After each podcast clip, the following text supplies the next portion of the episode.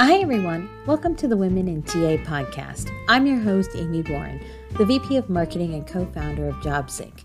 And this is where, in 15 minutes with your cup of coffee, you can learn about other women's TA journey to help inform your own. Thanks for joining today. So, today I have with me Deborah Yarnell. Uh, Deborah, thank you for joining today. Thank you for having me, Amy. You're welcome. So, first, before we go into where you started your journey, tell me a little bit about your role today at HBO Warner Media.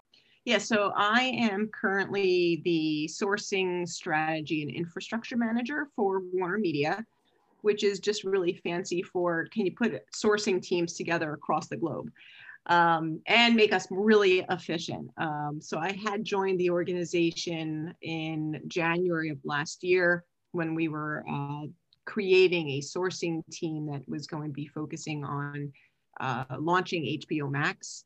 Um, so we went through uh, the first few months and we launched in May. And then, um, you know, we went on a little bit of a pause because HBO Max was live and uh, COVID was here. Uh, so they're like, let's go ahead and move you over to non-tech so we can have you go ahead and create what you just did for tech on the non-tech side. So I created the non-tech sourcing team, um, and now here we are. And you're just like, okay, now that you've created these teams, we're going to have you create the Latin American team for sourcing, the EMEA team for sourcing, and then eventually the APAC team for sourcing. So my role has definitely uh, blossomed, so to speak. Um, because I am very involved with, you know, just sourcing in general across the globe. Tell me a little bit about, you know, where you started out in in your career and kind of like how you got to where you are today with Warner Media. Yeah, so interesting. I went to school uh, in college and uh, was a psychology major, and I thought at that time that I was going to go into special ed. Um, mm-hmm. So I was a special ed teacher for uh, one of our college uh, programs, and then from there, I decided to become a resident specialist. I was working with folks with disabilities at uh, group homes. Um, that led into a position as a job coach. And what a job coach did uh, was find positions for people with disabilities, um, as well as training them on that job. So I was basically recruiter uh, for people with disabilities uh, oh, wow. at the very, very beginning. And, um, you know, at that point, uh, you know, had gained some experience and decided to you know leave special ed and the field of disabilities and you know focus on uh, you know more corporate type of roles so i became a headhunter uh, at an agency and it was uh, help desk support believe it or not so long long time ago and, and you know nobody actually goes to school for recruiting so you kind of de- develop that path into recruitment um, but from all different types of positions yeah so talk to me a little bit about maybe a, a pivotal moment or crossroads moment that you had and found yourself in your career. Yeah, I think for me, that was when I left Prudential um, because, to have my first child, actually.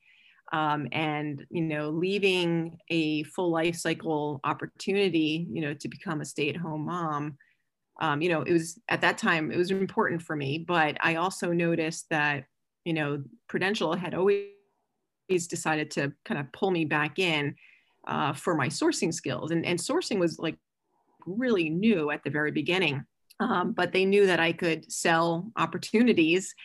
And so, you know, I had, you know, two more kids after my first but always had this you know opportunity to go ahead and source really for you know companies uh, while you know being a stay-at-home mom. So it was interesting because you know even though sourcing was new at the time it was just something that actually worked for me uh, you know being a stay-at-home mom and being able to support companies for those difficult to fill positions. So it was it was interesting because I think that was really pivotal for me where I knew at that time sourcing was really where my heart and passion was. And you know I started to see the development of this particular type of part of recruitment process as becoming a standalone entity within organizations.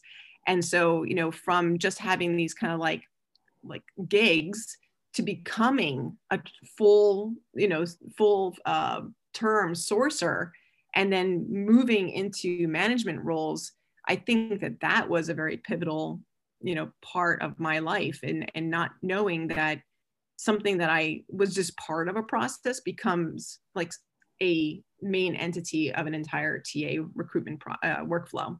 Thank you for sharing that. That's you know it's it's really interesting how um, what was going on in your life also sort of met a moment that you were able to recognize and transform it into something that really worked for you. Move yourself right into because it sounds like um, in listening to you that as your caretaking roles at home started to change and evolve, mm-hmm. the sourcing role was changing and evolving at the same time. So it almost sounded like in a parallel way, you know, as you had more time to focus on work or time that you wanted to focus on work, it was also the right moment um, that things were ramping up to take on more. And that role itself was now becoming much more of a full-time, very structured, needed role. Right, and and that was the uh, the luxury of being a sorcerer too. It's not it, you, it's not a nine to five job. You know, it is truly a time where you can find time to you know to have conversations with candidates so you know it was nice to be able to say all right well my son's going to be down for a nap you know during these two hours and it's pretty consistent so i'm going to schedule my you know phone screens around that nap time and then when i you know when the other kids started coming along you know you just scheduled it around you know nap times. It, it just it worked perfectly. Um, but yeah it's been um, you know it's it's been great.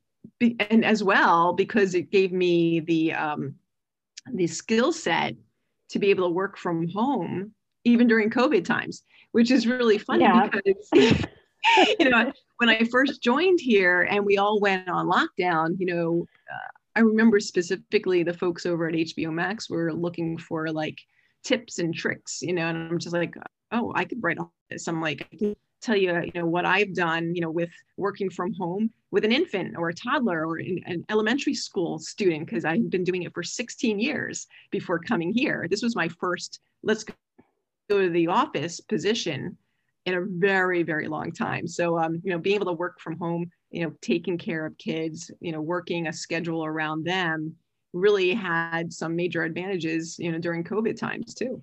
Yeah, and I'm sure so many of our listeners can appreciate that. I mean, right now, the time that I scheduled this moment with you is while my two year old is napping. That's great. so I, I I completely get it, and I'm sure that there's, there's a lot of other ladies that are laughing right now too, because um, you know you learn to not be the center of the world and center everything else around others, and and it always works somehow, you know. Yeah. And, yeah. And and you know, you can just you can just figure it out. Yeah, so. my my biggest my biggest tip to moms that, who are working from home, always have a jar of Dum Dum lollipops on, on your desk because if your child comes over to you with a scrape or a bruise and they're crying, you stick one in their mouth, they go away and they're happy. That's funny. Mine's a chocolate chip granola bar. It's great. Oh, that's too funny. So now, you know, back to, to like the TA world and the direction that TA is going in. What kind of keeps you up at night as it relates to TA? You know, there's so much going on right now, and uh, as we're kind of getting the point of coming out of COVID, is it something COVID related? Is it something, you know, industry related in general? Yeah, I think what keeps me up at night right now is just the rapid expansion of sourcing at organizations that don't have sourcing as a standalone function. So right now, because I am in build mode, um, it is a little overwhelming at times just because, you know, um, it, it the, every time that you think it's going to be like oh it's done like i am done building it's like something else shows up and you're like all right got to do this again in say latin america. Oh wait i'm gonna that's done. Okay oh wait i gotta do that again in emea um, and then at the same time, you know, as you're building, you know, some things, sometimes what happens is, you know, in certain countries or certain divisions, they, you know, something goes awry where, you know, internally, uh, maybe recruiters are like, well, you know, I'm, I'm not sure if I want to work with sourcing this way. So I'm going to work with sourcing this way that I like. Mm-hmm. And then because that person's, you know, nine to five is in front of that recruiter, they kind of deviate from process. And that's what keeps me up at night because then you have all these different processes that I didn't build and you know it's it just becomes chaotic you know because then you can't track you know effectiveness what should you be tracking um, you know all of the trainings that relate around all of the technologies that we use you know that changes so i think you know if we can the consistency of sourcing is of paramount importance to myself. So what keeps me up at night is inconsistent processes across the globe.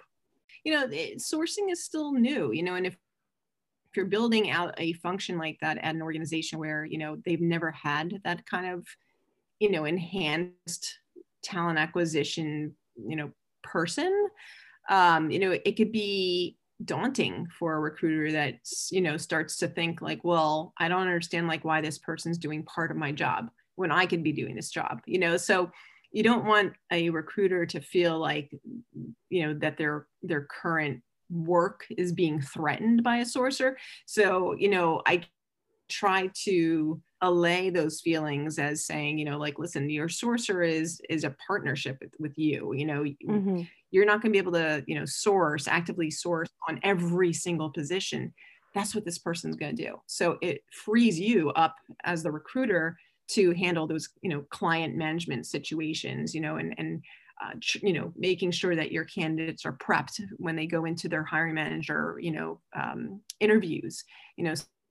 So, you know, look at sourcing as a partnership, not as something, you know, or an entity that's going to take away from something, yeah. But to enhance an existing process. And, and give you time to actually do what you do best, yeah. which is recruiting, right? Absolutely. So here's my my last question. If you could sit down with your younger self and have lunch with her, what advice would you give her? Ooh, what advice would I give to my younger self? I don't know. I mean, it's it's hard because there's not. I don't think that I could have planned, you know, my existence here, like and where I am today. It, it all just sort of came together. So I think it's just, you know, maybe, you know, keep an open mind. Good things are coming. Um, you know, be flexible, be agile, stay abreast of what's happening in marketing because uh, what you're going to be doing in sourcing is a lot of you know market engagement with candidates um, you know I, I, don't know if there's anything more than what i can you know tell my younger self you'll get through it and, and enjoy when and enjoy when the kids are small because they grow up really really fast oh, I love it. Well, thank you for joining us today and, and sharing your story with everyone. I really appreciate it. Thank you for having me, Amy.